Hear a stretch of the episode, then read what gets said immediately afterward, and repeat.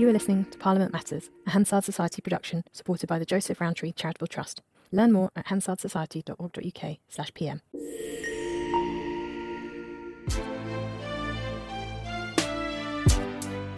Welcome to Parliament Matters, the podcast about the institution at the heart of our democracy, Parliament itself. I'm Ruth Fox. And I'm Mark Darcy. Coming up... As bad as anything seen during the Brexit years, the House of Commons made a hash of debating one of the great humanitarian tragedies of our time, Gaza. The Speaker apologises to M Ps for his handling of the debate, but will that be enough to save him? A constitutional fad or useful addition to making public policy? Are Citizens' Assemblies worth having?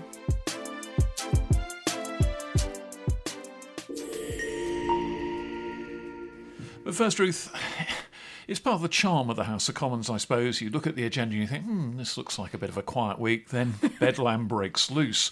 And so it was on Wednesday when Mr Speaker Hoyle's decision to allow Labour to put down an amendment to an S N P motion on Gaza caused absolute havoc in the Chamber of the Commons. The Speaker ended up apologising to M Ps. And I can't recall the Speaker ever having to apologise to M Ps for a ruling that had gone wrong no. before. Not John Bercow, not even Michael Martin, certainly not Betty Boothroyd. So there was a really unprecedented, utterly remarkable scene where when M Ps were supposed to be debating what, as you say, was one of the great humanitarian tragedies of our time, the tens of thousands of lives being lost in Gaza, what you actually got was M Ps getting incredibly angry about a procedural detail that will simply be lost on most of the people who are watching that debate. And I suspect, incidentally, quite a lot of people were watching that debate on television and online. Yeah, I mean, my sense was exactly that. It was interesting. I was stood at the train station uh, platform coming home on Wednesday evening, and two youngish women were stood debating, discussing exactly what on earth had gone on and what had happened and, and why, and basically were pretty damning about the scenes that they were witnessing. Yeah, it was a, a huge outbreak of, of party game playing alongside this incredibly serious issue. And no one pretends, I think, for an instant that the verdict of the House of Commons on what's going on in Gaza is going to have the slightest influence on events in the Middle East. It's not as if Benjamin Netanyahu and his cabinet or the leadership of Hamas were waiting with bated breath to discover the verdict of the House of Commons here. But it mattered in the sense that these awful events have been unfolding for weeks and weeks now, and the House of Commons really needed to take a view. And so the House of Commons tried to take a view and ended up talking about itself. Yeah, and that, I think that sort of sums up the problem. When you get these difficult issues, the House of Commons processes and procedures don't really allow it to come to a consensual view. It, it's stuck in this binary position. It's sort of one side or the other. And where you've got multiple options or multiple choices, multiple sort of forms of phrasing, there isn't a process and a procedure that enables the House to reach a consensual view. And consequently, you get this partisanship. And you mix that then with the unhappiness of minor parties, in this case, the third party, the S N P, really, really angry about feeling that their opportunity in the House of Commons this week to take the initiative, set out a case and have the House vote on it, it was robbed from them. Well, indeed, they see it. it's it's not as if the smaller parties in the House of Commons get much of a slice of the procedural pie anyway. They get, I think, the S N P gets about three deba- three, days. Three, three days of debates a year, and uh, a they session. Have, uh, a, a session, I beg your pardon, and, and and that can be more than a year, of course. And they have to sort of cede some of that to the, the smaller still parties, the Lib Dems and the D U P and so forth. So having the big boys muscle in on some of their very scarce time is pretty infuriating for them, just on general principles and on. On this issue, when they had this carefully designed political trap which would have caused the Labour Party to go into absolute contortions, possibly seen frontbench resignations, all sorts of other stuff, to have that dashed from their lips was something that they are absolutely furious about. The fury of the S N P leader Stephen Flynn over the Speaker's ruling was something to see. I suppose we'd better go back to the beginning, really, and, mm. and unpick what had happened exactly here. First of all, this was an S N P Opposition Day debate. They get to choose the subject, they get to choose the motion. Some days they will actually have two debates in the allotted time and they'll be quite short debates. This time it was going to be two, but it went down to one because of time-wasting tactics that had been going on earlier. So that's the start of it. Now, then you have the Speaker delivering what was a pretty unusual ruling. Yes, yeah, so on opposition days, you have to think about the political choreography a little differently. So for the purposes of, of this debate, the S N P, the third party in the House, has the initiative. It's its debate, its motion. And the government is in effect in the role of the main party of opposition to it. And Labour, for the purposes of this debate, is effectively the third party, normally occupied by the S N P. So they could expect to be bystanders. Yeah, and um, there were actually three amendments. There was the government amendment, there was a Labour amendment, and there was a Liberal Democrat amendment. So all the main parties put their, their amendments down. It would have been unprecedented for the Speaker not to have selected the amendment from the government to an opposition day motion, unless it was deemed disorderly. There was something sort of, you know, technically wrong with it. But there wasn't in this case. And having selected the government amendment, the question is then that the Speaker confronted was, was, it, was he going to select one of the others? And normal practice is not to. We've seen opposition amendments selected when there hasn't been a government amendment, but when there's been a government amendment, the practice is you've got the main motion and the government amendment. You don't have a further opposition party amendment. But that's what the Speaker chose to do. He chose to select the second amendment from the Labour Party. And that meant, under the quirks of the standing orders, the Labour amendment was voted on first. And the, the choreography here, which I think Mr Speaker was expecting to happen, was that there would be a vote on the Labour amendment, and the government and the S N P would vote that amendment down. Then there would be a vote on the S N P's position, yeah, and the government would vote that down. And then there'd be a vote on the government amendment, and that would be what the Commons would pass. That was the sort of way of things, because the government has a majority in the Commons. So that was what he expected to happen. And then the Leader of the House, Penny Mordaunt, pulled the rug out from under that in mid-debate by announcing that the government would take no further part in the debate, wouldn't move its amendment, and chaos ensued. Yeah, I mean, it's interesting, at the beginning of the, the debate, when he announced his decision on the selection, there was obviously a lot of furore, there were a lot of angry voices, there were calls on him to resign, they were saying, oh, the new Bercow, he's making up the rules as he goes along. Then it quietened down, and the debate did start, and ran on for several hours, and it was a little bit heated in places. But then, towards the end of the debate, yeah, Penny Mordaunt suddenly appears at the dispatch box to make a point of order to the, it was the Deputy Speaker by that time in, in the chair, and suddenly announces that because of what has happened and the way in which it's been done, basically the government is withdrawing, so it won't have uh, put its amendment uh, to the House to be voted on. And the heavy politics of all this was that by putting a Labour proposition on the table to be voted on, the government got the Labour Party off rather a nasty hook, because otherwise the only option for Labour M Ps who wanted to show to their constituents that they supported an immediate ceasefire in Gaza would have been to vote for the S N P motion. And that was a motion that was a bit unpalatable to a lot of people on the Labour side because, for example, it talked about the collective punishment by Israel of the Palestinian people, which is essentially accusing Israel of a crime under international law, which is somewhere Labour didn't really want to go. So there was a bit of difficulty there, and you might have seen a position, if the Labour amendment hadn't been available to vote on, where Labour M Ps, including frontbenchers, including possibly even shadow cabinet members, might have felt they were forced by constituency pressures into defying the party whip. There'd have been resignations, there'd have been sackings, Keir Starmer would have been having to sort of reconstruct his shadow cabinet or his front bench yet again. Uh, the other parties would gleefully have been able to point to Labour chaos. So there was a lot of wrong footing that Labour avoided because it was able to have a Labour proposition which all its M Ps could vote for, which did call for a ceasefire, but in language they could live with. Yeah, and one of the suggestions, and I don't, we've no way of knowing whether it's true, is that actually one of the reasons that the Conservatives withdrew effectively from the process is because that there were possible concerns on their backbenchers that actually some of their M Ps wanted to vote for the Labour motion.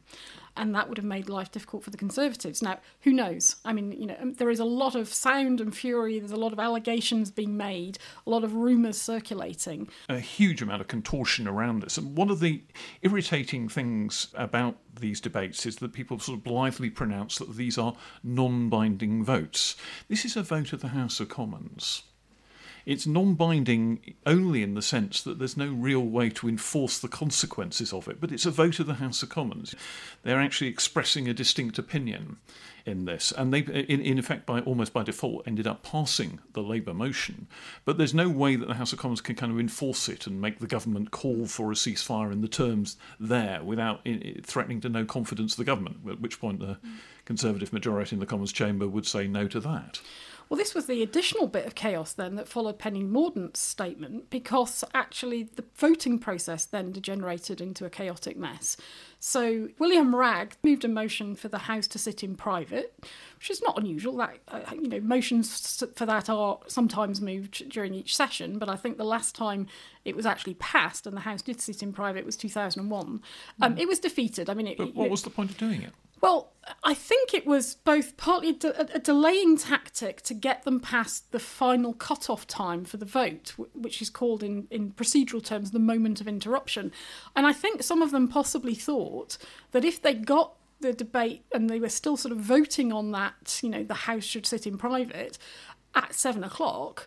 then the votes on the Labour amendment wouldn't be permitted, they'd be cut off. But actually, that's not how it operates.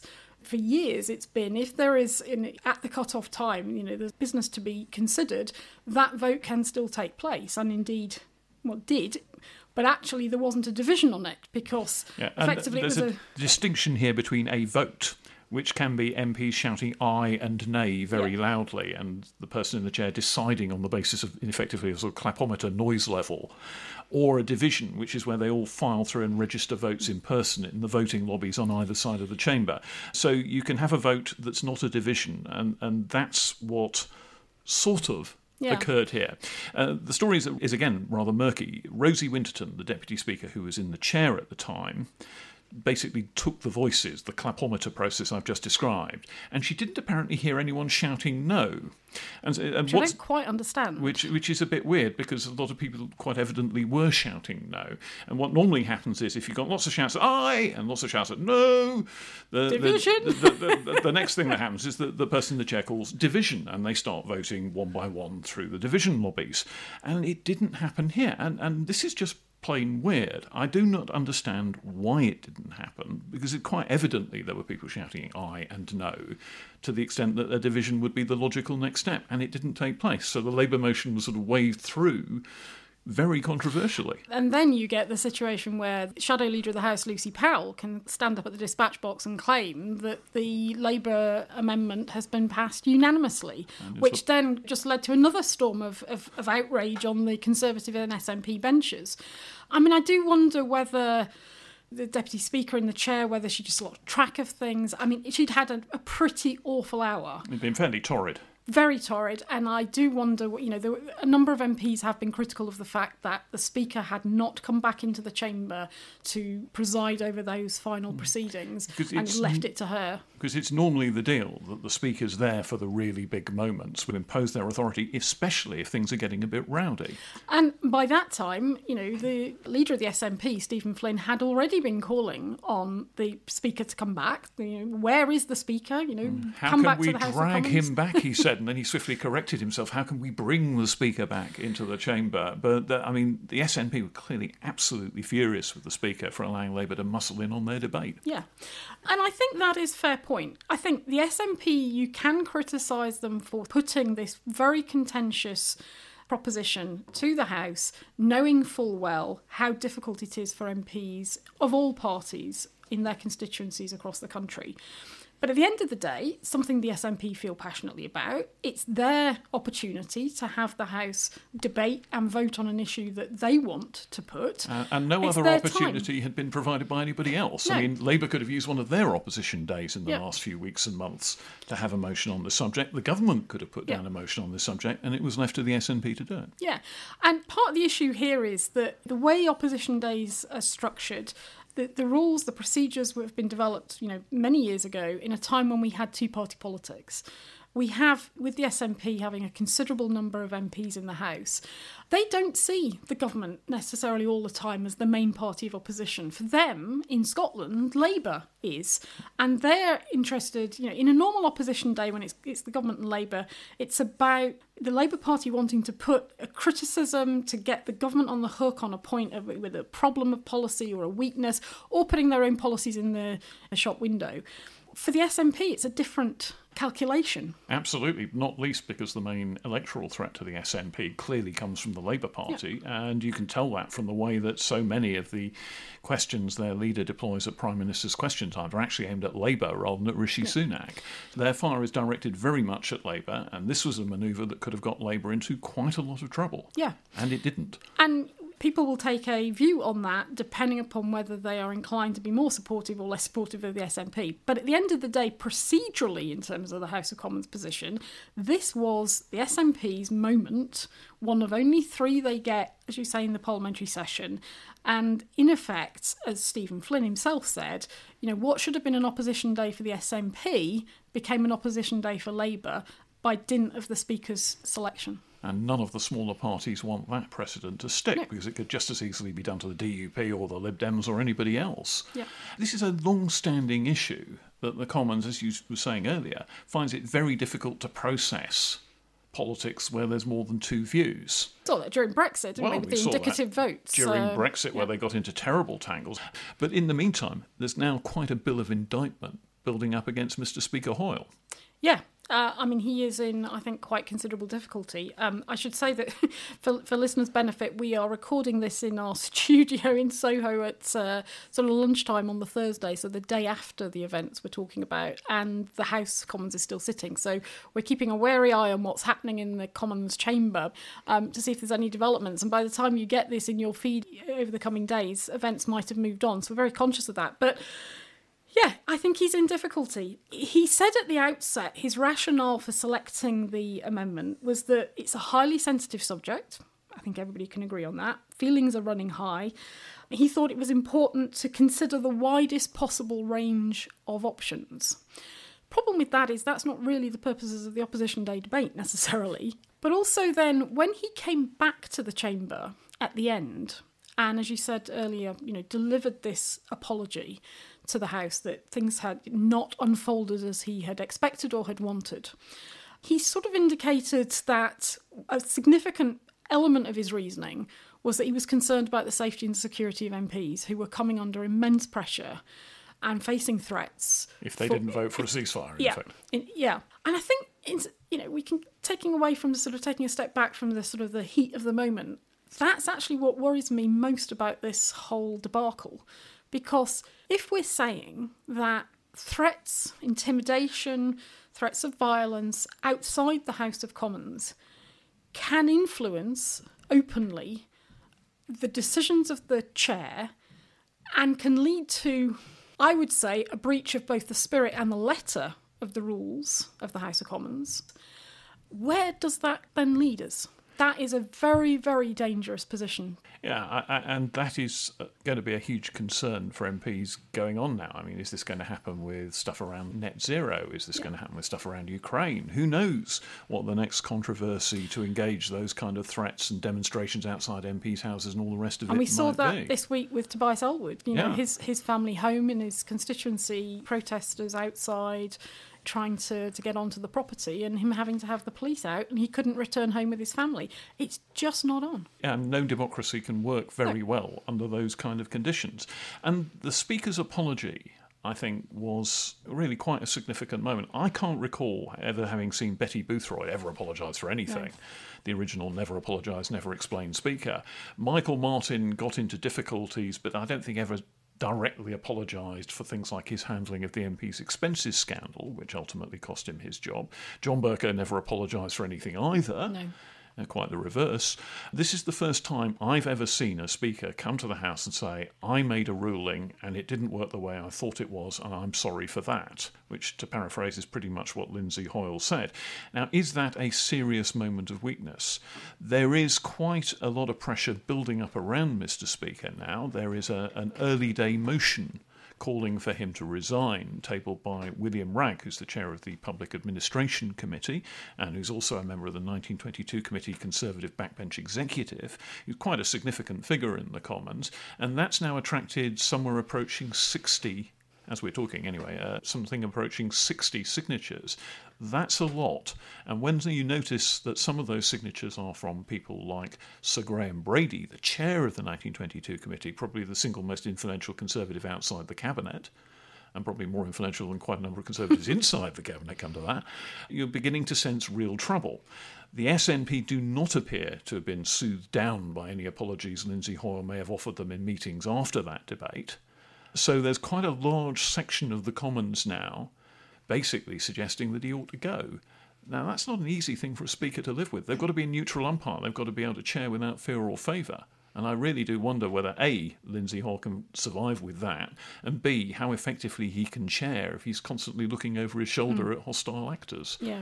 I mean, it is interesting, the sort of the array of names. I mean, people like Geoffrey Clifton Brown, deputy chair, effectively, the Public Accounts Committee, Jesse Norman. In the S N P, people like Joanna Cherry, you know, former shadow leader of the House, Pete Wishart. These are not headbangers. No. So I, he has got serious difficulty. He has said at the end of his apology, I want to meet with all the key players. I think what's difficult to understand about this is how else did he think it was going to play out? I mean, did he just sort of think that the S N P would accept the fact that he'd chosen this amendment and, and just move on and get on with the debate? Um, the other thing that's come out of this is, for the first time, there has been a letter published by the clerk of the mm. House setting out that, in his view, as the chief sort of constitutional advisor to the Speaker, he effectively thinks the Speaker, um, you know, it was within his rights to do what he did. He had that discretion, but he thinks that he was effectively breaching precedent, and Uh, consequently, he's published this letter, and this letter is a new feature. Yeah, it, and this is one of the great ironies of this. This was a process that, that Sir Lindsay Hoyle himself set up yeah. when he became Speaker, and it was intended as a, as a way of breaking with what a lot of M Ps thought was the way John Bercow made up the rules as he went along. If the clerk wasn't happy with something that the Speaker was doing, the clerk could publish a letter explaining that. I don't imagine that Lindsay Hoyle thought for a moment that that mechanism mm. would be invoked against him, but now it has, it has been. And I actually think that might be the thing that possibly concerns him most about all of this, because he set himself up as a candidate for Speaker as sort of the anti-Bercow. Yeah. The, the person who would not be the erratic, breaching conventions, breaching the, the standing orders, that he would be, of course, bipartisan. I mean, John Bercow, I don't think ever was quite the partisan figure that some of the Brexiteers liked to, to, to depict him as at the end of the, the Brexit process. But he was seen at the end as partisan. And what Lindsay Hoyle wanted to be was the alternative to that. The, the you know. Traditional sort of speaker yeah. classique, if yeah. you like. Yeah, and, and I think that could weigh heavily. You know, he will be, I think, really discomforted by the idea that there are now quite a number of M Ps who sort of see him in that light. And one of the things to, to note here is, is the John Bercow legacy here. We talk about John Bercow being seen as anti-Brexit, and I think it's probably fair to say that in the end he probably was. But the whole process of Brexit yeah. in Parliament arguably began with John Bercow in twenty thirteen allowing an extra amendment to go down, this time in a Queen's Speech debate, yep. from Brexiteer Conservative backbenchers calling for a referendum. And that always set the ball rolling and ended up culminating in the vast pressure on David Cameron to concede a Brexit referendum, and the rest is history. And John, what John Bercow was doing there was trying to make sure that a viewpoint that had a significant block of support in the Commons could be aired. So he broke with precedent. He clearly stretched the rules perhaps beyond their actual meaning to allow the Brexiteers to put down that motion. And that is, in a way, not dissimilar to what Lindsay Hoyle yeah, ended up absolutely. doing. He said, here's a viewpoint that needs to be aired. The context in which he did it was a bit different, but all the same, he was trying to kind of make room for more than two viewpoints. But this is, I think, the, then his problem, because the clerk had clearly warned him that this outcome, that is that there might not be a vote on the S N P motion, was a possibility. Yeah, absolutely. And that's, I think, his difficulty. And then it's it's it, the, the other issue for him is that and this is one of the reasons why you've got so many Conservative and S N P members signing this early day motion of expressing no confidence in him, is that there are all these rumours circulating.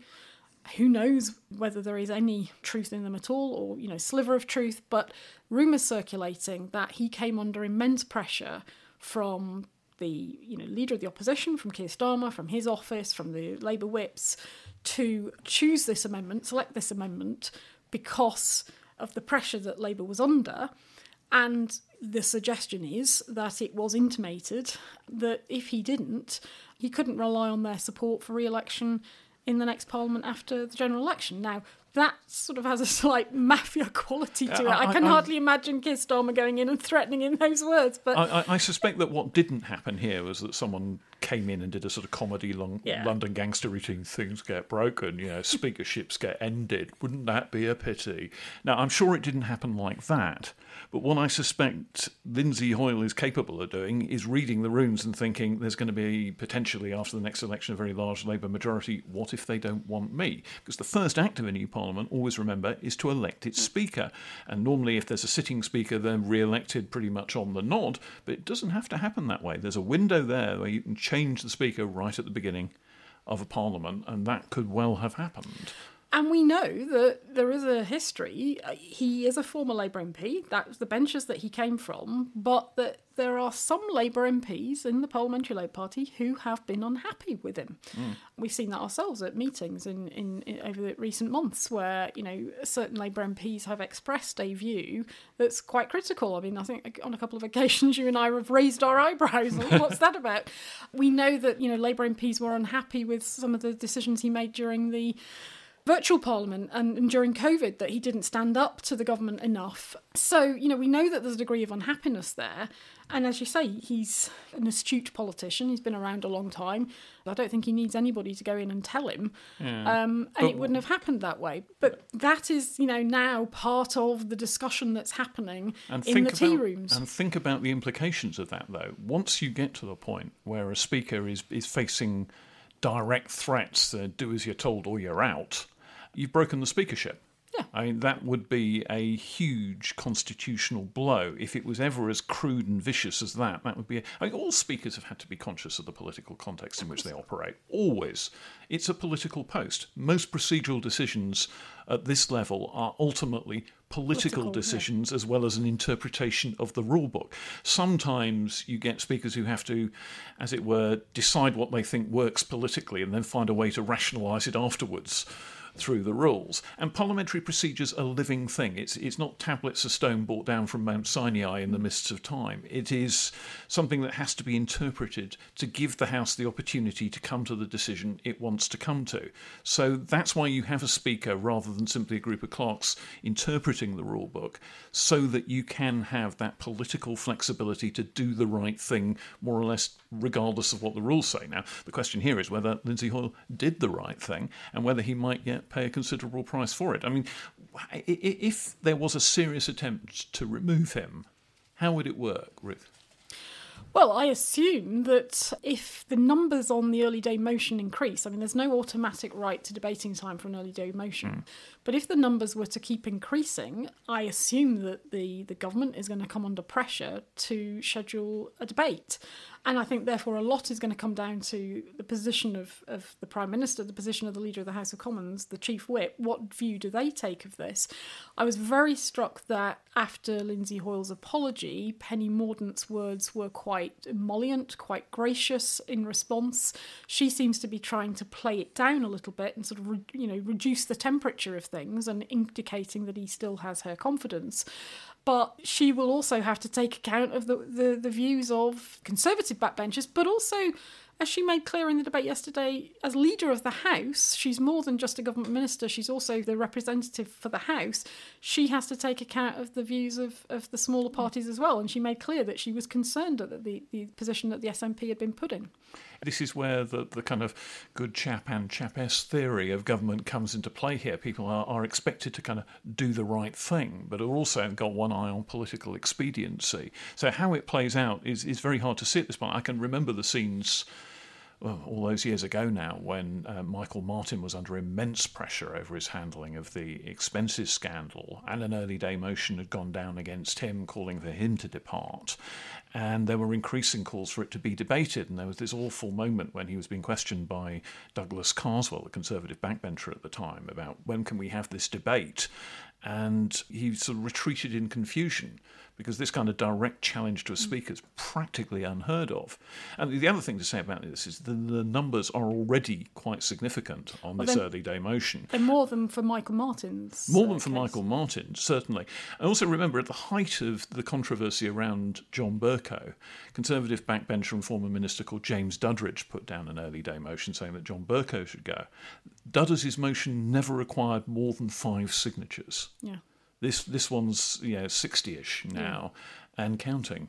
So this is a very, very significant storm cloud on Lindsay Hoyle's horizon. So I think a lot depends upon the outcome of the discussions that he has with the key players. I think a lot depends upon the position that Penny Mordaunt and Stephen Flynn take. He has indicated that he wants the procedure committee to look at the processes and procedures, the standing orders governing opposition day debates. I do wonder whether he discussed it with the chair of the committee beforehand, or he's just landed her another inquiry. I, I think he's just landed this uh, in, in Karen, Karen Bradley's lap, yeah. I, I suspect. But what I also suspect in this is that even if the procedure committee started looking at this now, they wouldn't no. probably have managed to cook up a decent conclusion by the next election. So it's, it kicks that into touch. But also several members of the procedure committee have signed this early day motion as well. So uh-huh. that, that is a little problematic. But I do wonder if there's a possible solution, if he's able to sort of get things back on track through these discussions, that the there could be a censure motion. Mm. So they censure him for that decision. They make clear in the motion that they do not want that precedent to stand, and that normal previous practices should be observed instead.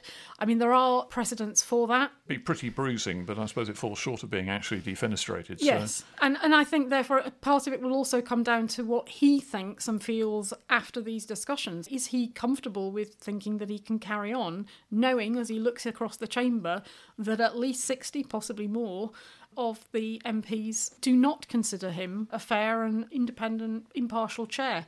That is going to be a very personal decision, and he may decide to go before he's pushed. He may come under pressure to go before he's pushed. Or there may be this third way of a sort of a censure motion which is critical, but which draws a line under it. A Lancashire M P neighbour of Lindsay Hoyle's once said to me that the political byways of Lancashire are littered with the bodies of people who've underestimated Lindsay Hoyle. Yeah. Apparently he was out in the tea rooms this morning, basically trying to schmooze M Ps and rebuild a bit of confidence. So he's already out there on manoeuvres. He will know he's in trouble. He's got all the resources and patronage and powers of his office to use to bolster his position. So I don't think anyone should write off Sir Lindsay yet, because he is a formidable street fighter when he needs to be. Yep. So, I mean, where do we think this takes us in terms of the wider sort of political ramifications? Labour will probably feel most pleased, even if it was a pretty bruising experience for them. But I suppose perhaps they might rue the day that they won like this. Yeah, I mean, the precedent has been set. We'll have to see what the procedure committee comes up with. But, you know, nonetheless, the precedent is set, and Labour may come to rue the day when it is in government that something could be used in a you know similar way in the future and put them in, in difficulties. If you, you know, the speakers can breach both the spirit and the words of the, the standing orders, as it were. Yeah, so time for perhaps a more thoroughgoing review of the rules of debate. To, yeah. Just to accommodate the idea that there may be more than two viewpoints on a given issue. Yeah, and also to reflect the fact that politics has changed. Politics today and the, the makeup of the composition of the House of Commons chamber is not the same as it was twenty, thirty, forty years ago. And, and what's interesting is M Ps take very little interest, actually, until a row breaks out, in the way the House works, in the rules of, of procedure. Unusually, there's no standing body, standing committee that looks at and reviews the rules on a regular basis. The standing orders have only ever been reviewed six times since the Second World War as a collective body of rules. You know, we get all sorts of ad hoc changes to them brought forward by the government to address certain things, but they don't ever really look at them as a collective group of, mm. of rules. So what you've got is kind of decaying layers of precedent piled one on top of the other, sort of gradually rotting into one another. And we've seen through Brexit, we've seen through COVID, we've seen that this week, that the understandings that members have about how these rules should operate don't necessarily hold in the same way that they used to. And given that, they need to look at, reflect on, review, and possibly make recommendations about changing them so that there is a settled understanding, and that protects members and parties, but it also protects the Speaker. But of course, the other thing is, what do the public outside think of the ludicrous sort of orgy of party games being played round an issue like this? Yeah, that is the problem. That within the bubble of Westminster, those of us who deal with the processes and procedures, we kind of understand why they end up in this position, as we've explained. But to the watching public, it is just utterly dreadful. It's an embarrassment, Westminster at its worst, really. What the public see is one of the great issues, a really difficult issue, a contentious issue, but an issue when people's lives are at stake, being treated like a political football. And also an issue where the differences between the parties are not so vast that they yeah. couldn't have been bridged yeah. as well. And on that, Ruth, perhaps it's time to take a break. If you're enjoying the pod and think, like Mark and I do, that Parliament matters, why not join the Hansard Society? This year we celebrate our eightieth anniversary, and throughout the year we'll have a number of special events to mark this important milestone. For as little as a cup of coffee each month, you can join us and follow in the footsteps of our first members, Winston Churchill and Clement Attlee. And if you're enjoying the issues that we're talking about on the pod, you'll also be getting our special members-only Dispatch Box newsletter each week, where we bring together the best news and stories about parliaments here in the U K and around the world. You can join by going to hansard society dot org dot U K slash membership. And we're back again. And, and Ruth, it's rather overshadowed by the, the pyrotechnics later on, but I just want to point to something that happened at Prime Minister's Question Time, which was when Sir Keir Starmer started asking very detailed, very forensic questions about the government's handling of the Post Office Horizon scandal. Essentially, when did they know that there was a problem with the Horizon system, which they now seem to think was actually twenty fifteen, twenty sixteen, so with the whole scandal still rolling on for some years after that, and also the truth of this allegation by the former chair of the Post Office that he had been told to slow things down because the government didn't want to take on too many huge spending commitments, and the numbers being paid out in compensation to the victims of Post Office Horizon are actually big enough that they start causing problems for government spending. Had he been told to drag his feet on that to avoid problems before the general election? Keir Starmer directly asked Rishi Sunak whether or not he was prepared to back his business secretary, who'd said flatly that that was a lie, and didn't get a direct answer. And the, the reason I raise all this is not so much to refight the exchanges, but just to note that what's happened here is that Keir Starmer has gone into forensic prosecutor mould in a way last seen when he was chasing Boris Johnson about mm. Partygate. He started asking very, very detailed questions. And this is no S W one bubble scandal. This is something the general public have noticed.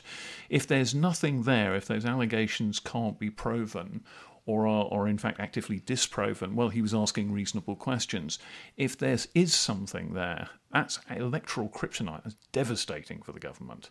So I think that is very much one to watch. And uh, in particular, we'll be watching out for the uh, appearance of some of the key players in this before the Business Select Committee next week, because uh, those questions have to be asked and answered pretty quickly, I think. Otherwise, there's going to be a very large cloud hovering over the government for quite a while to come. Yeah. Kemi Badenoch was the, the sort of the core focus, both of Prime Minister's questions and the points of order after P M Qs. It was very noticeable that a number of Labour M Ps, a number of Select Committee Chair, the Business Select Committee Chair, were honing in on what had Kemi Badenoch said, what had she done, and trying to pin down. And, and it wasn't just the Post Office, it was also the negotiations with Canada that have over a, a sort of trade deal, and the suggestion that, you know, she had perhaps not been entirely truthful about the status of those negotiations.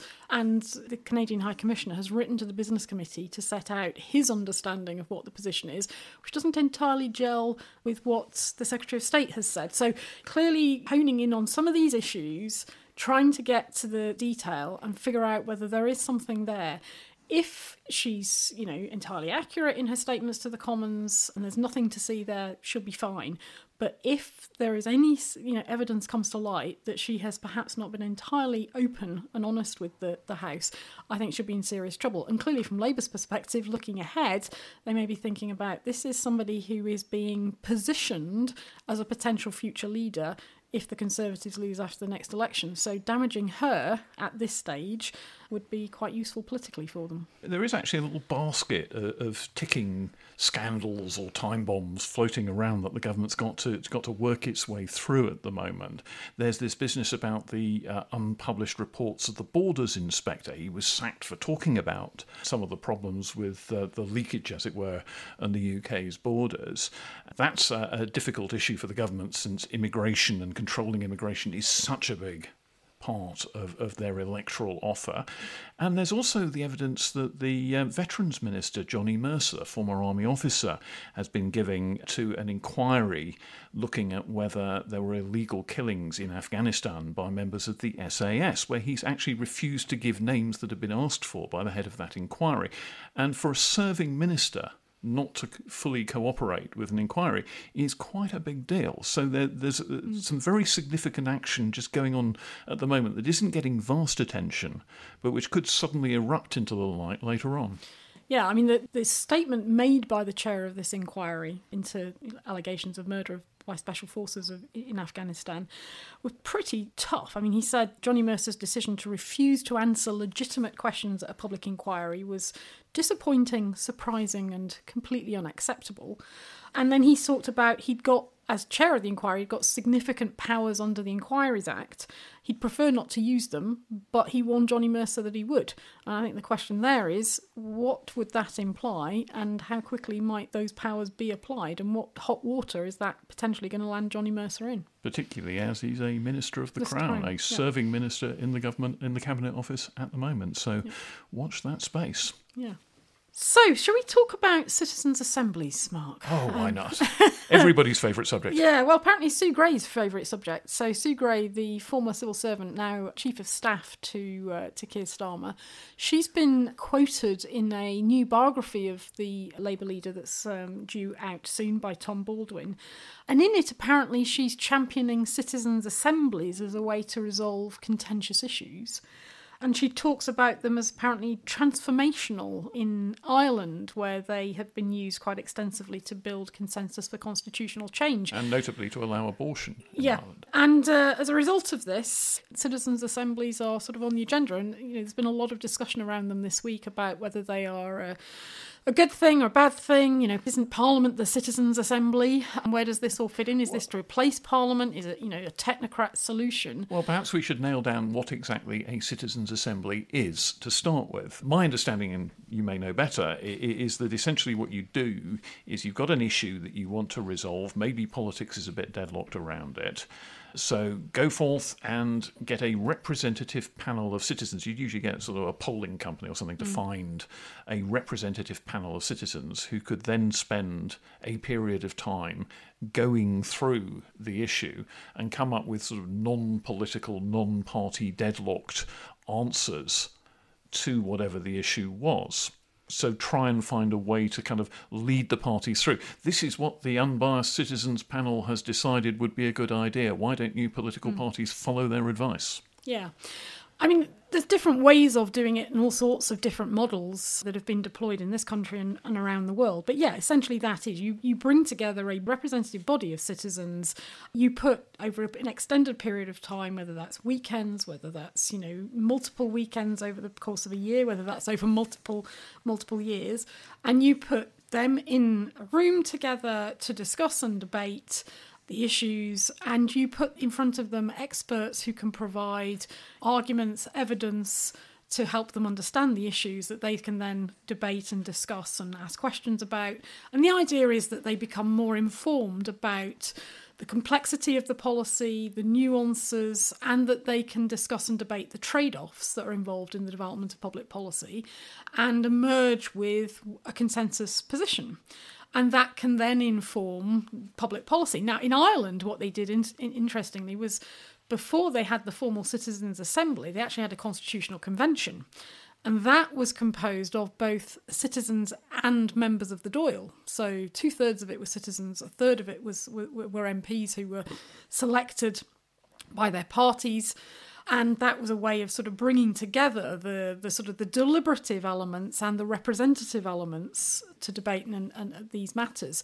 And then what followed subsequently was this Citizens' Assembly that looked at a range of issues, including uh, you know, abortion, it's looked at voting rights and, and so on. It has had some successes in, in Ireland. Not everything's been agreed upon. Not everything's been taken forward by the, the political leadership. But it has helped unlock some really difficult issues like abortion. So so what might it be applied to here? I mean, what, what are the difficult issues which Sue Gray might wish to see well, a Citizens' Assembly un- unleashed on yeah, in the U K? Well, we'll have to see. I mean, one argument is you could look at it constitutionally. You could look at something like House of Lords reform, which the parliamentarians at Westminster have not been able to sort of reach a consensus on what the alternative to the House of Lords might look like. You could look at social issues, I guess, as things like assisted dying, or you could look at forward-looking policy issues, you know, um, things like gene editing, the use of artificial intelligence, regulating social media for children, and, and so on. So those kinds of issues. But at the end of the day, it is not an alternative to Parliament. Well, it, it sounds awfully sometimes like politicians outsourcing difficult decisions and, and hoping someone gets them off a hook. Yeah, that that's the critique. And that, I think, is is the worry.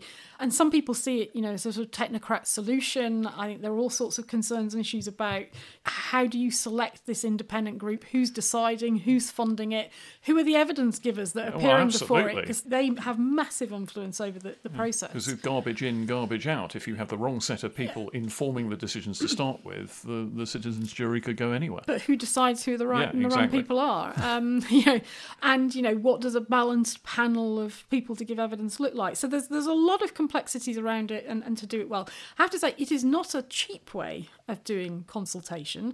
The House of Commons actually had a, a select committee do a Citizens' Assembly on climate change. And they did it in, in partnership with other organisations. They got external funding as well as putting their own money in. But it was a significant sum of money. I mean, I think that you were sort of heading up to the sort of half a million pounds mark. It was a very big exercise. And you have to say, what have the results been? Ultimately, I think they can be a great contribution to a consultation process. They could possibly maybe be inserted into the legislative process in terms of pre-legislative well, that, that's scrutiny. That's what I was thinking about this, that maybe the place for this is in shaping the early stages of some new policy or some new laws. So you have a pre-leg scrutiny process, maybe, and you start with the Citizens' Assembly saying, this is what we think mm. should be done about this very complicated, knotty and possibly not very party political problem. Yeah. But in terms of the, the discussion around Sue Gray's positioning of this in this book, the suggestion is that this was a way of bypassing Whitehall and Whitehall's desire to sort of hang on to power. I mean, fundamentally, yes, you can do this, but ultimately you've still got to have the formal policy processes of Whitehall and Westminster in place. And we know that those have not been operating as well as they, they have uh, in, in the past. They need reform and improvement. And the question, I think, therefore, is how do they dovetail with all of that? But ultimately, parliamentarians are still going to be the ones that have to legislate. Indeed, and maybe that's a good point for us to stop with this edition. We'll be back next week to do a health check on Lindsay Hoyle's prospects as Speaker and doubtless much, much more. And in the meantime, look out for a special edition of this podcast. We're going to be talking to one of the legends of political broadcasting in this country, Rob Burley, who's worked with Jeremy Paxman, with Andrew Marr, with Jonathan Dimbleby, with Emily Maitlis, all the great interviewers, about the importance of the political interview in getting the truth out of politicians. He says it's a vital part of political scrutiny, gives the voters a real chance to see inside the heads of our rulers. It's a great interview, one to look forward to, and uh, see you next week. See you then.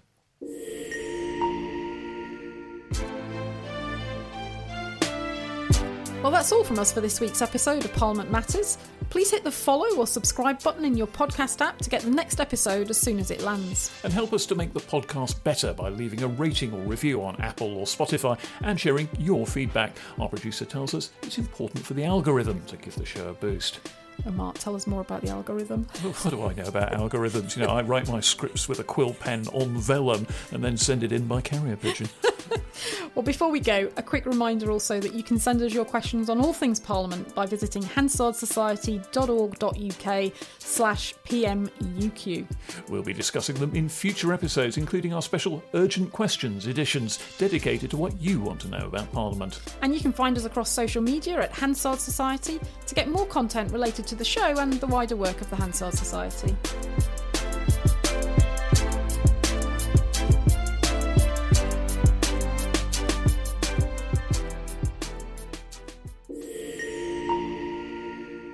Parliament Matters is produced by the Hansard Society and supported by the Joseph Rowntree Charitable Trust. For more information, visit hansard society dot org dot u k slash p m or find us on social media at Hansard Society.